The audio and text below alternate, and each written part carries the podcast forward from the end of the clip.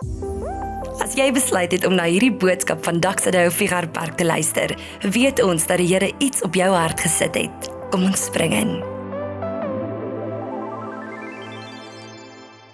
Voordat ons begin, wil ek vra dat jy gou daar saam met my uh net bietjie rustig raak en ons gaan die Here vra. Here kom ver oggend en kom werk in ons lewens. Here, dankie dat ons saam kan wees as 'n gemeente. Dankie dat ons uh, kan uitsien Heilige Gees na wat U wil doen in ons lewens ver oggend en ons maak onsself ver oggend beskikbaar vir U en vir wat U wil doen. Ons prys U daarvoor in Jesus se naam. Amen. Amen. Kan ek gou sien wie van julle het ver oggend gekom soos jy is? Laat ek gou sien. As jy nie nou jou hand opsteek nie, wil ek jou help. Jy is hier.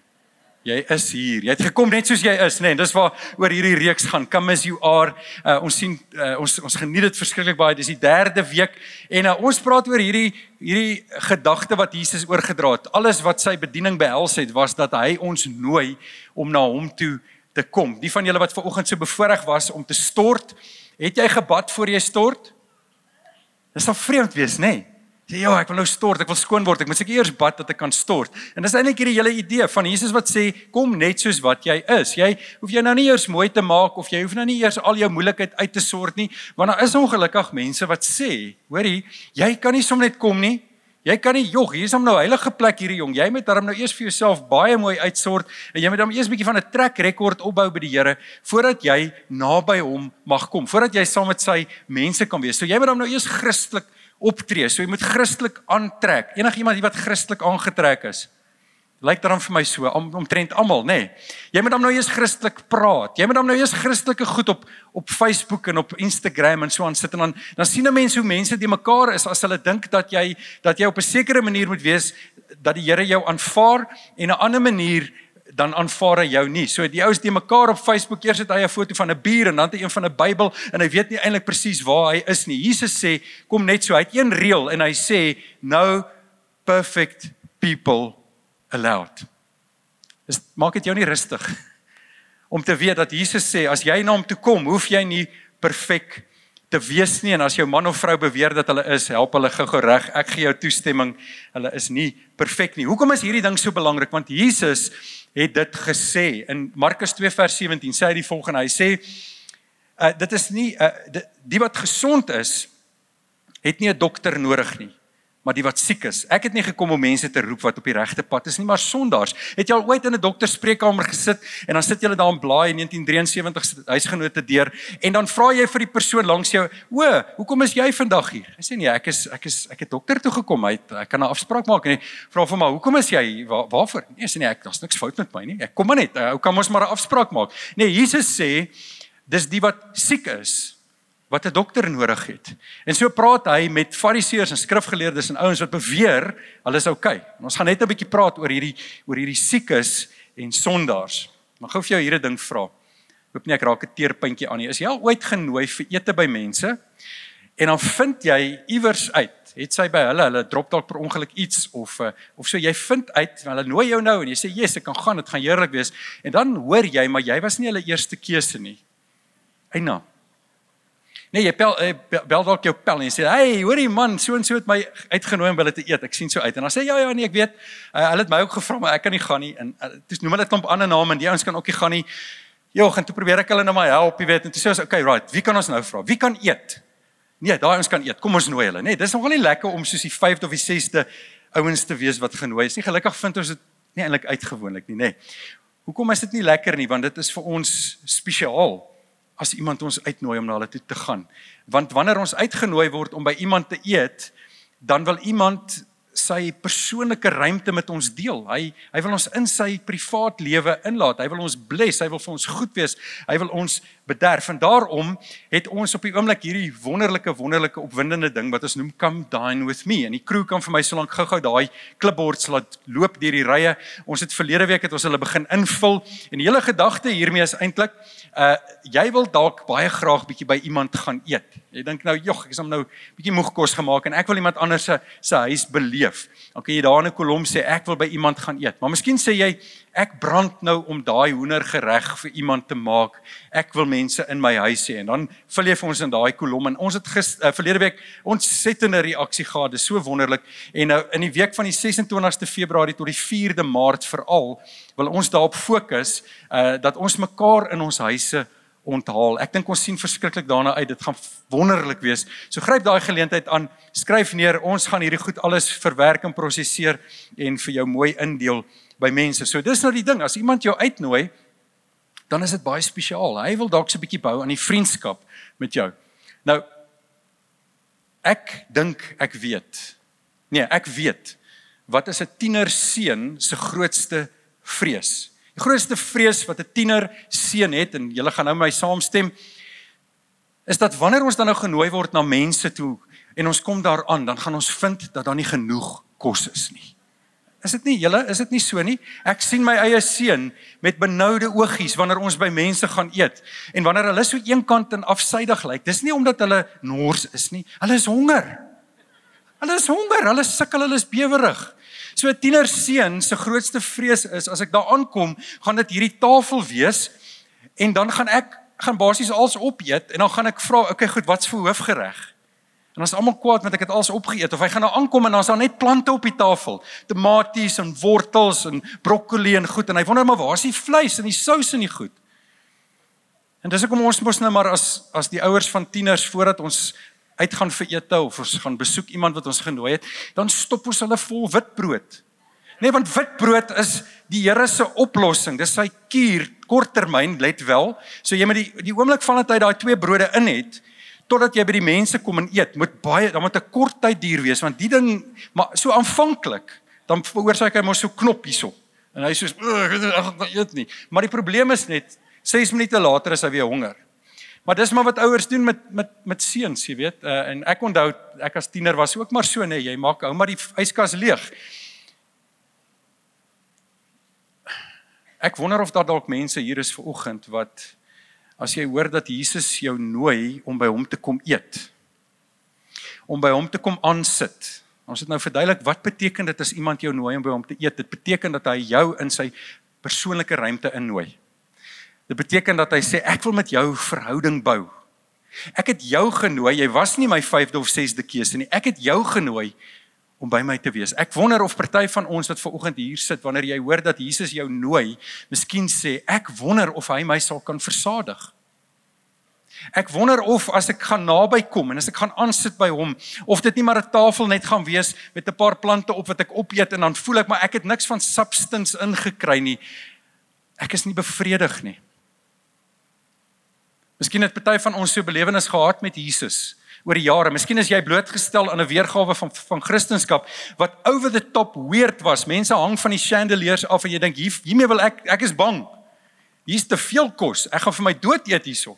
Of dalk is jy blootgestel aan iets wat regtig maar karig en klein en min was en en jy het dit ingekry en, en en toe dink jy maar wat is hierdie?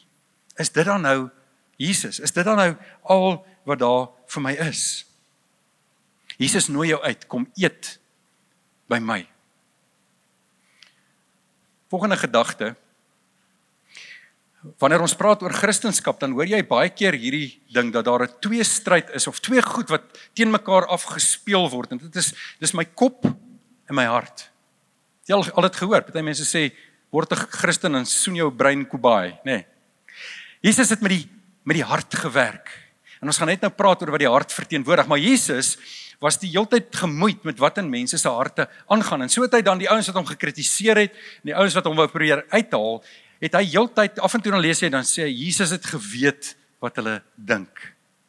Want jy sien uit die hart uit oor is die oorsprong van al hierdie gedagtes en al hierdie goed. En Jesus was was baie vies vir hierdie ouens wat sulke wat sulke super spiritual eintlik maar net sulke leedoppe was. Ouens wat sê hoorie uh, ons ons dien die Here, ons prys hom, ons maak al die regte geleide, ons trek al die regte klere aan. Ons is ons is God se manne, maar aan die ander kant was hulle harte eintlik ver van die Here af. Nou in die tyd waarin Jesus was, het jy die Grieke en die Romeine gehad met hulle filosofieë oor hoe mense aan mekaar gesit is en wat belangrik is. En hulle het gesê definitief daar's 'n skeiding tussen jou rede, jou jou denke, jou logika en jou hart. En hulle het eenvoudig gesê as jy iemand wil wees met invloed, as jy iemand wil wees met met krag, as jy selfbeheersing en wysheid wil hê, dan moet jy die emosie begrawe. Kan nie die emosie in die ding inbring nie. Jou emosies is ondergeskik, dit moet onderdruk word in alles wat jy doen. Aan die ander kant het jy iets wat meer modern is, meer hedendaags is. En dis hierdie gedagte dat dat wat ek voel, wat ek beleef, my my passies, my begeertes, dat dit eintlik maar is wie ek is. Dis die tydsgees waarna ons is en jy hoef maar net so 'n bietjie op Facebook te gaan rondkyk daarvoor, nê. Nee. Dis 'n generasie wat sê niks en niemand gaan in die pad staan van my selfuitdrukking en my selfverwesenliking nie. Dis amper twee pole wat jy het. Die een wat sê net die kop, net die gedagtes, net die brein, net die denke en die logika en die ander een wat sê whatever I want to do, I will do. Ek kan my emosies vrye teels gee. Miskien wanneer Jesus kom, dan doen hy iets anders. Hy kies nie een van hierdie twee nie. Hy kom en hy sê die hart, die regte hart, Bybels gesproke, is dit wat diep in jou lewe aangaan. Jou denke, jou gedagtes, jou beplanning, jou passies, die goed waarvoor jy lief is, die goed wat jy worship, die goed wat jy koester, die goed wat jy naby aan jou wil hê. En dan sê Jesus die volgende. Hy sê en kyk gou weer aan die afgewaterde weergawe van Christendom wat mens dalk soms gesien het. Jesus sê ek is ek stel nie belang in behavior modification nie. Weet jy wat behavior modification is? Dis godsdiens. Dit sê jy mag nie so maak nie, jy mag nie maak so, maak so, maak so tot jy so maak, nou maak jy so. Jesus sê ek is ek stel nie belang daarin om jou soos 'n sirkusleeu te tem in 'n ding in nie. Nee, ek is op na jou hart op soek en ek wil jou 'n nuwe hart gee. En daarom sê God in Jesegiel 36 vers 26, hy sê ek gaan jou 'n nuwe hart gee. Gehoor is daar is jy dalk op die plek waar jy sê ek wil 'n nuwe hart hê? Ek het 'n nuwe hart nodig. Want jy sien wanneer Jesus kom en hy kom bring verandering in ons hart, dan bring hy verandering in my denke oor hoe ek dink oor alles. Dit word in lyn gebring met wat hy sê. Wanneer Jesus kom, dan verander hy die goed waarvoor ek lief is. Beteken ek kan nie meer lief wees vir donuts nie? Dis baie dieper as dit. Jesus kom en hy word die middelpunt van my lewe. Jesus kom en hy bring verandering in dit wat ek aanbid, in dit wat ek worship. Hy doen dit tot so 'n mate dat ek myself, soos Psalm 37 sê, in hom verlustig. Is dit nie mooi nie? Dat ek en jy wanneer ons by die Here se tafel kom aansit, dat ons ons in hom kan verlustig, soos daai lekker sappige varkribbietjie wat jy so sit en eet dat die sop so spat. sien daai ou is lus vir hom. Hy hy gaan binnekort 'n vuil gesig hê. Hy is lus vir daai ribbietjie. En dis waarvan die Here praat. Hy sê kom smil aan my, kom geniet my teenwoordigheid, kom verlustig jou aan my. 'n bietjie gesels met jou oor 'n uh, episode, 'n storie in die Bybel toe die Here mense genooi het om by hom aan te sit, om by hom te kom eet, om aan sy tafel te wees, om naby aan hom te kom. En ons gaan so 'n bietjie gesels veral oor Petrus. Daar was 'n gedeelte in Johannes hoofstuk 21 en ons gaan dit nie nou lees nie. Maar hierdie gedeelte leer vir ons iets daarvan dat almal uitgenooi is, dat niemand uitgesluit is nie. So net so 'n bietjie agtergrond van hierdie gedeelte by die kruisiging weet ons dat die disippels weggehardloop het en Petrus was een van die disippels wat wat gee pad het toe hierdie verskriklike ding gebeur. Maar ons weet natuurlik 'n ander ding ook van Petrus en dit is dat hy Jesus 3 keer verloon het. Onthou jy dit? Hulle ondervra Jesus en daar by 'n vuur is 'n diensmeisie en sy sê: "Hoorie, maar as jy nie een van die ouens wat saam met Jesus geloop het nie." En hy sê: "Nee, ek is nie." En 3 keer doen hy dit. Petrus het iets ondenkbaar gedoen deur te sê dat hy nie vir Jesus ken nie. En jy kan nou indink in watter watter gevoel van mislukking en verdrinking in skaamte hierdie Petrus verkeer. Hy voel dis nou verby vir hom en wat hy dan nou maar doen is hy gaan maar terug na sy vissersbedryf toe. Hy gaan maar terug om 'n om 'n visserman weer te wees want dis wat hy ken, dis wat vir hom bekend is. Dis wat hy gedoen het voordat hy opgemors het. Wonder of party van ons dalk vanoggend hier sit en sê ek het opgemors. Ek het opgemors met die Here. Daar's goed wat ek gedoen het wat ek nie moes doen nie. Daar's goed wat ek nie moes doen nie wat ek gedoen het. Daar's goed wat die Here van my verwag het wat mense van my verwag het En ek het die Here teleurgestel. En daarom gaan ek maar terug na ander goed. Ek gaan maar terug na goed amper buite hierdie intieme verhouding met Jesus want ek voel dat ek nie vrymoedigheid het om by hom te wees nie. Ek is so vol van die skuldgevoel en die skaamte en die goed. Of iewers het ek dalk seer gekry in 'n kerk of iewers is ek teleurgestel en ek voel ek gaan dan maar liewer terug na dit wat bekend is, dit wat veilig is, dit wat voorspelbaar is, maar hierdie verhouding met Jesus Christus, hierdie nabykom, hierdie vrymoedigheid om by hom te wees ek is klaar daarmee.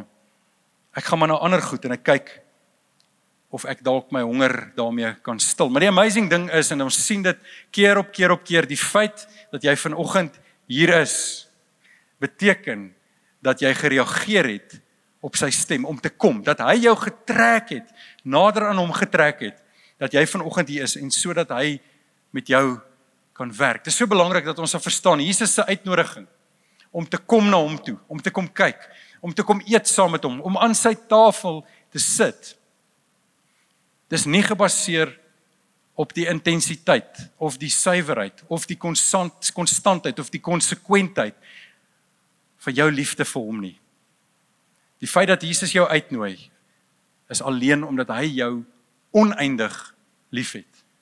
Dis omdat hy jou nog altyd liefgehad het. Dis omdat hy jou by hom wil hê ongeag jou optrede. So ons sien nou wat gebeur. Is hierdie disippels van Jesus dis nadat hy uit die dood uit opgestaan het. Ons lees dit daar in Johannes 21.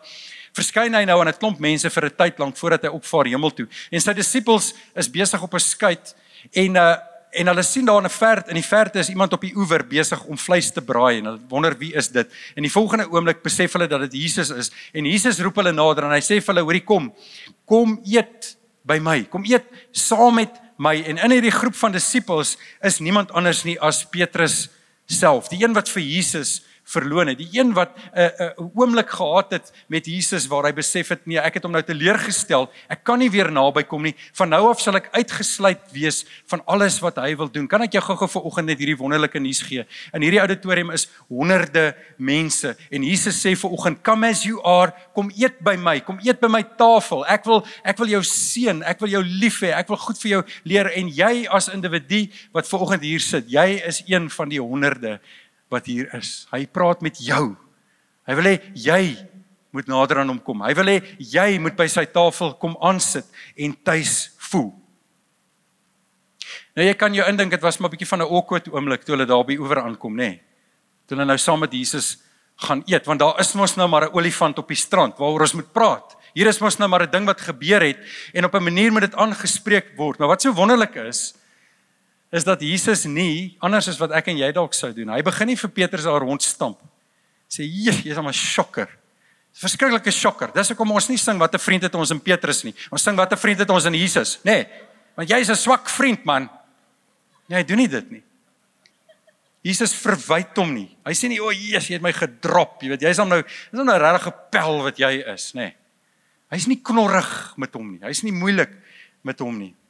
Ja, hy nooi hierdie einste Petrus om deel te wees van hierdie party wat hy gooi, van hierdie saam eet. Petrus is deel daarvan. En is dit wonderlik wat Jesus dan doen en ons ken hierdie gedeelte in Johannes 21 waar Jesus vir hom pertinente vraag vra en miskien aanvanklik sou ons sê, "Wel, Sjoe, dis dalk nou 'n bietjie sarkasties of miskien probeer Jesus om 'n bietjie intimideer of manipuleer of iets, maar dis nie wat hier gebeur nie. Ons lees dan vers 17: Simon, seun van Johannes, het jy my lief? Petrus het bedroef geword omdat Jesus hom dit 'n derde keer gevra het. Hy het hom gevra, "Het jy my lief?" En hy antwoord hom, "Here, U weet alles. U weet dat ek U liefhet." Ek het al baie oor hierdie vers gedink en daar's seker verskriklik baie verduidelikings daarvoor, maar ek wonder of een van die verduidelikings nie is dat Jesus wou hê dat Petrus uit sy eie mond uit moes hoor hoe hy vir Jesus sê dat hy lief is vir hom. En jy sien al hierdie goed het gebeur en baie keer wanneer goed gebeur in ons lewens, in ons geestelike lewe, daar gebeur goed in die lewe en ons verloor vrymoedigheid by die Here.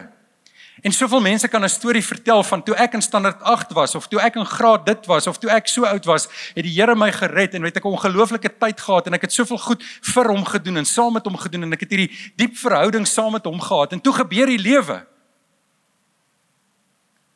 En al wat ek nou kan doen is I come as I is. Dis al wat ek kan doen. Jy hom gevang.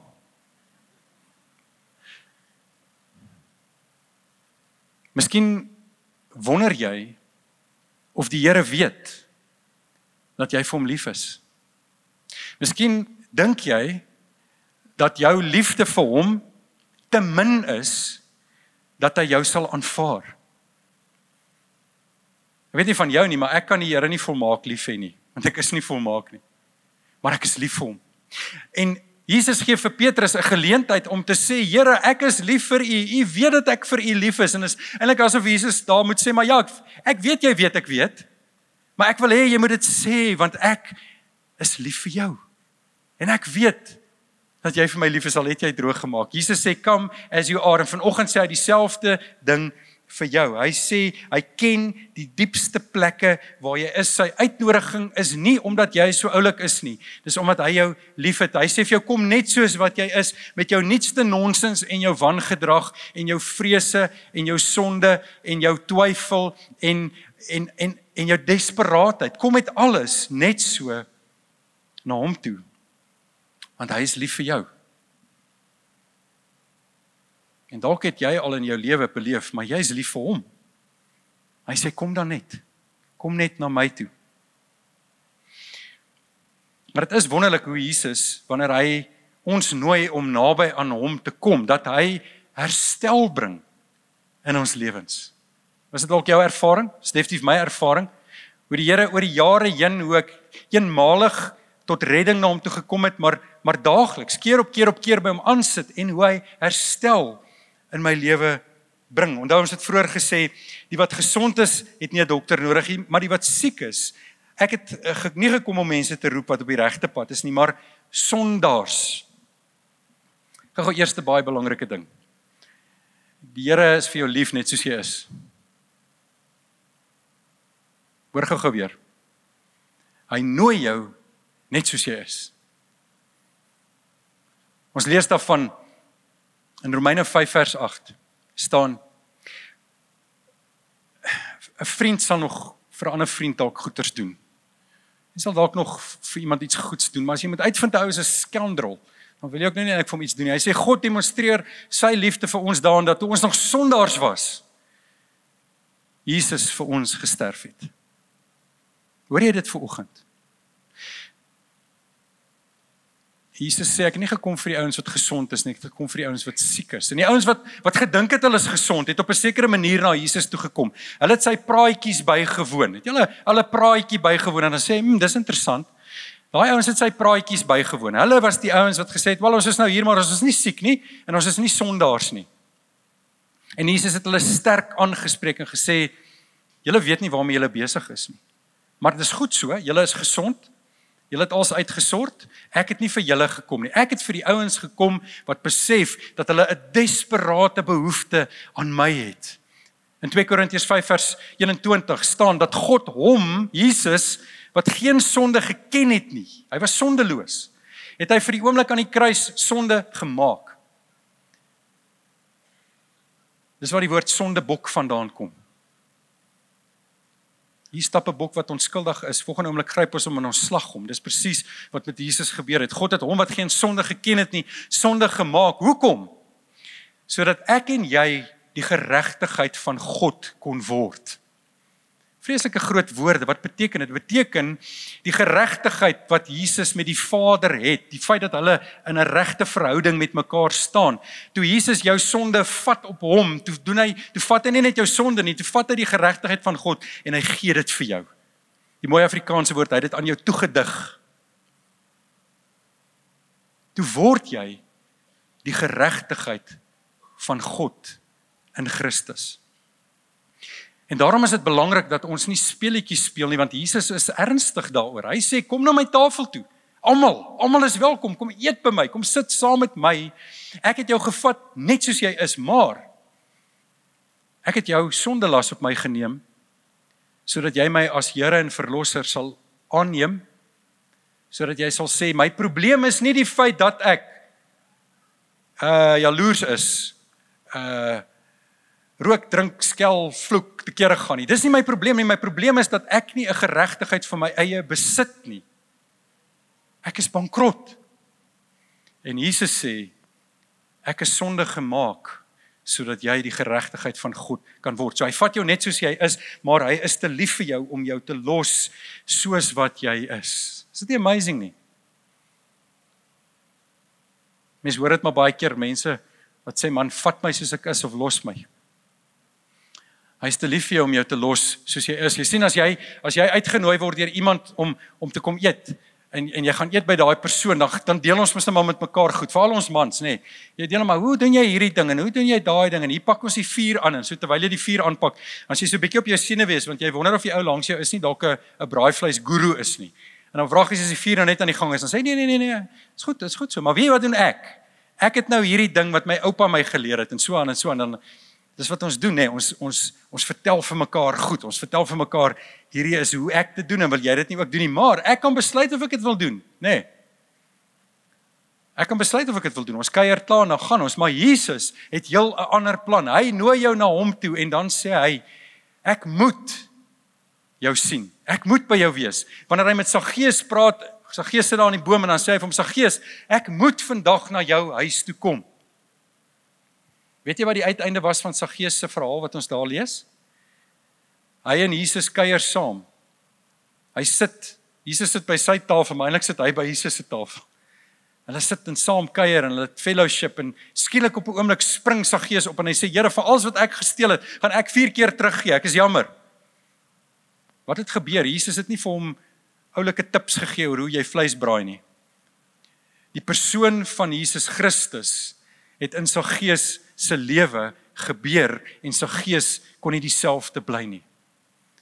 Hy's lief vir jou soos jy is. Hy vat jou soos jy is, maar hy gaan jou nie los soos jy is nie want Jesus is nie net vriend, verlosser, redder. Hy is ook transformeerder.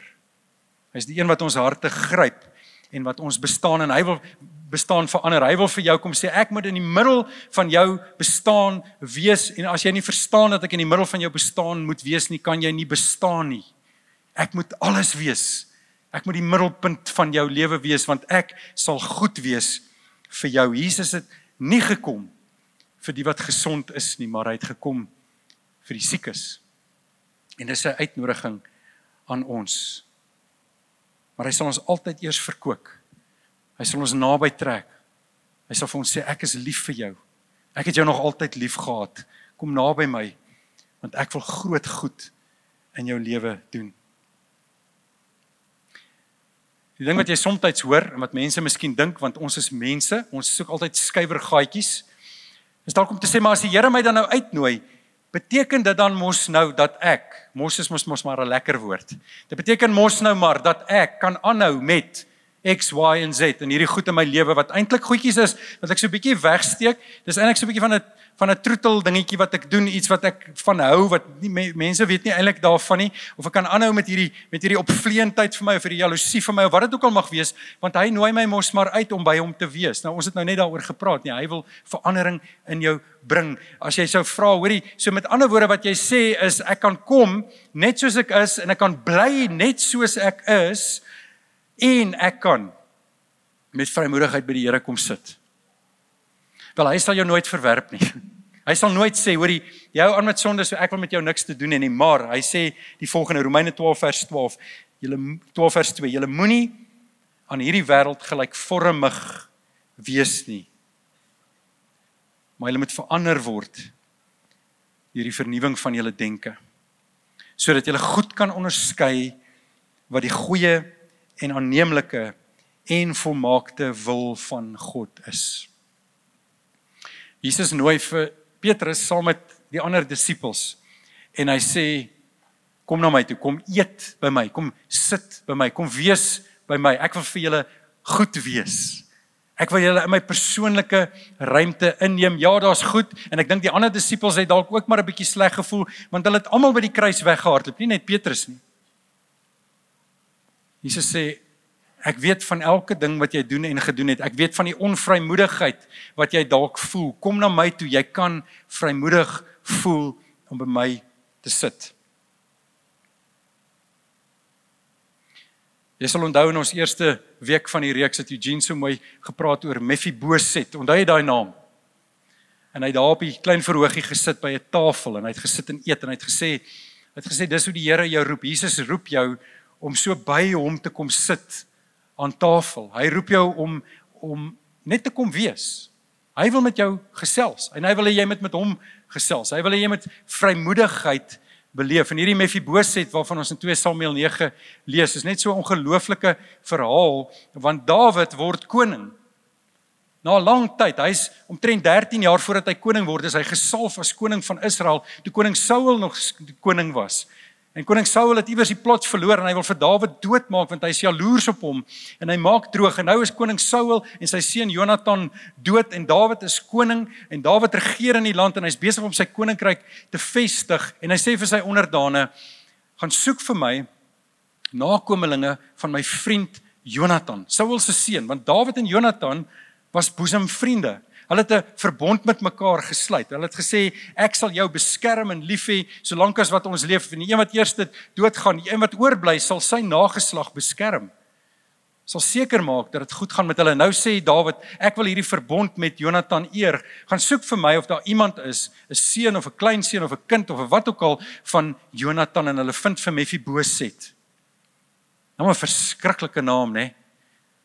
Maar dit beteken iets moois. Ek gaan met jou nou daaroor praat.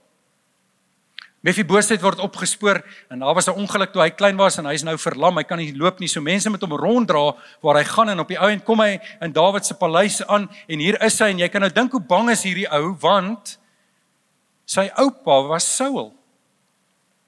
En hy kan by homself seker maar net dink, "Wel, nou gaan hy my kop afkap. Hy gaan my doodmaak dat hy ons almal kan uitroei en uitwis." En wat doen Dawid? Hy sê, "Nee. Nee, jy sal my gunsgenoot wees." Jy sal aan my tafel sit. Jy sal die voorreg hê om te eet waar ek eet. Jy sal saam met my en my familie eet. Ek nooi jou in want ek dink aan die verbond wat ek gemaak het met jou pa Jonathan. En vir die res van Mephibosheth se lewe sit hy aan Dawid se tafel. Is dit nie ongelooflik nie? Weet jy wat beteken die naam Mephibosheth? Dit het actually 'n betekenis. En dit is maar moeilik om dit te vertaal, maar dit beteken amper iets soos uh hy wat hy wat skande verstrooi. Hy wat skande verstrooi. So sien jy nou maar sien maar die prentjie van koring en kaf, nê, nee, en die kaf wat so deur die wind versprei word. Hy wat skande verstrooi. En dink gou-gou mooi aan die skande waarmee Mephibosheth sit. Die skande dat sy oupa Saul was. Die skande dat sy oupa probeer het om koning Dawid dood te maak. Dat hy eintlik soveel goed gedoen het wat gegaan het teen God se opdrag. Hier is Mephibosheth en die feit dat hy verlam is, uh wys dalk vir hom net nog duideliker hoe skandalig sy bestaan is. Hy sit met skande en skaamte oor sy hele lewe.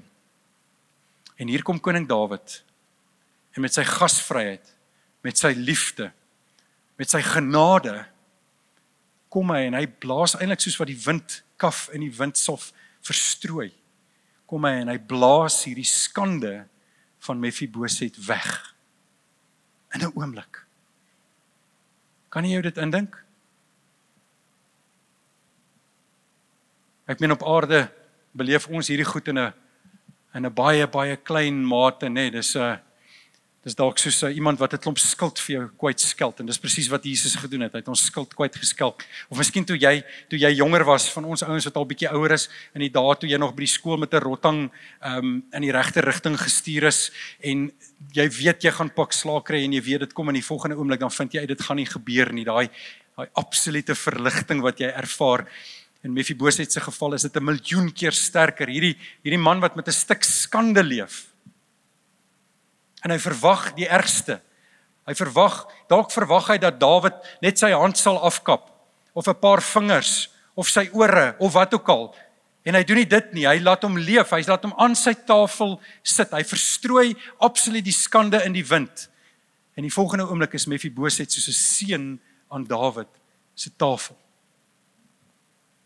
Waar's jy ver oggend?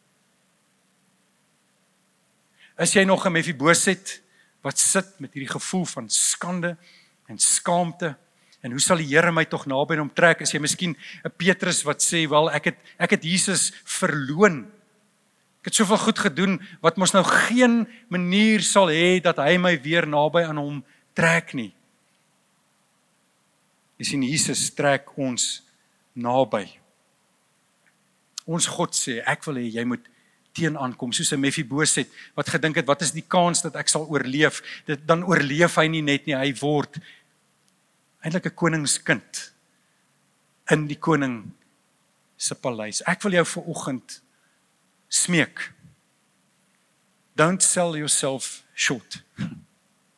Moenie toelaat dat wat ook al jou weghou van Jesus af nie Moenie dat wat ook al in jou kop en in jou hart aangaan en wat jy aan mense gedoen het en wat aan jou gedoen is, moenie toelaat dat dit maak dat jy by daai tafel aankom soos 'n tiener wat daar aankom en sien o, God, hier's nie genoeg nie. Ek gaan nie hiervan kan eet nie. Ek gaan dit nie kan ek gaan nie versadig kan word nie of ek dink ek is maar seker die 10de ou wat genooi is, so ek gaan nie vrymoedigheid hê by die Here nie. Weet vandag Jesus nooi jou om by hom te kom eet.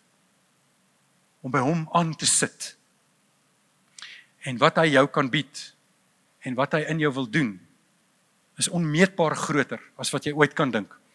C.S. Lewis wat 'n baie bekende skrywer was, het die volgende gesê oor hierdie ding dat ek en jy onsself tekort kan skiet, dat ek en jy kan sê, ag dis seker nou maar al, is dit nou maar wat Christendom is. Hoor gou wat sê? Hy sê it would seem that our Lord finds our desires not too strong but too weak.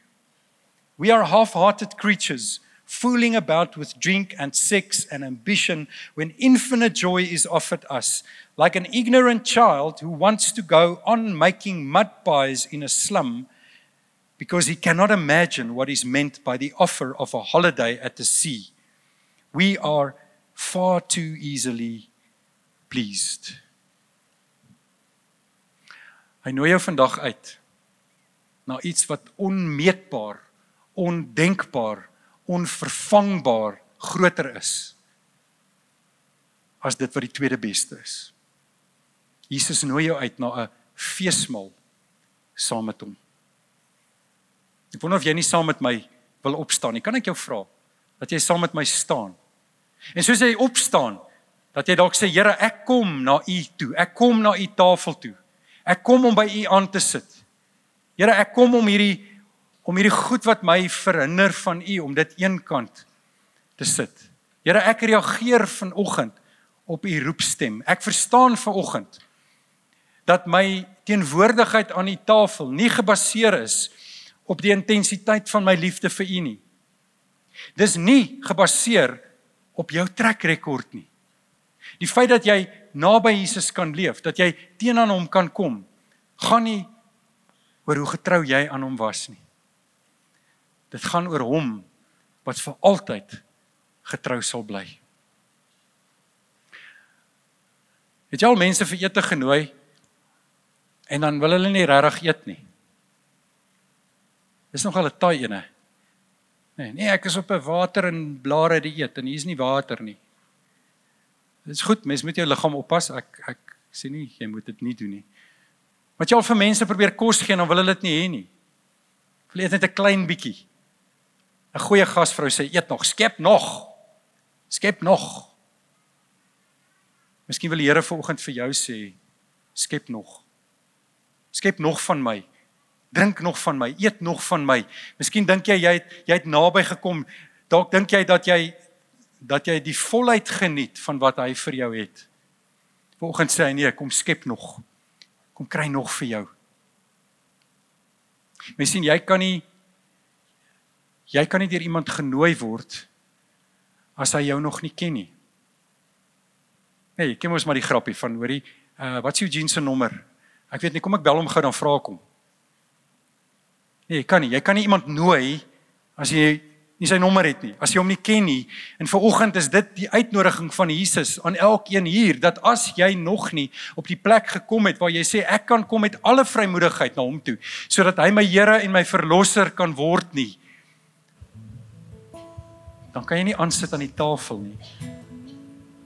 Want jy weet nie dat hy jou wil deel maak nie. Miskien is jy volgende op daai plek. Dat jy sê maar ek wil vanoggend reageer op Jesus se roepstem, op sy uitnodiging om te kom eet. Ek wil ek wil reageer op sy uitnodiging dat ek myself in hom bevind dat hy my alles sal wees dat my hart aan hom sal behoort dat hy in die middelpunt van my hart staan. Miskien wil jy so oomblik saam met die Here vanoggend hê.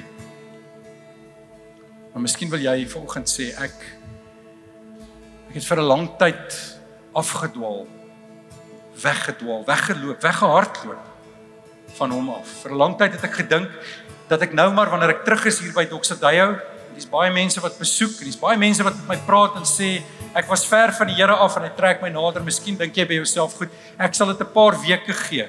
Ek sal so stadig aan nader kruip want net nou sien die mense dat ek nie naby mag kom nie. Net nou sê Jesus, maar daar's 'n proeftydperk voordat jy by my kan kom aansit. Hy sê nee. Hy sê kom sit by my aan. Kom eet by my. En jy sal die volheid, die vettigheid van my huis geniet. Wat 'n ongelooflike boodskap. As jy voel iemand wat jy ken het hierdie boodskap nodig, deel dit met hulle. Ons is groot op familie.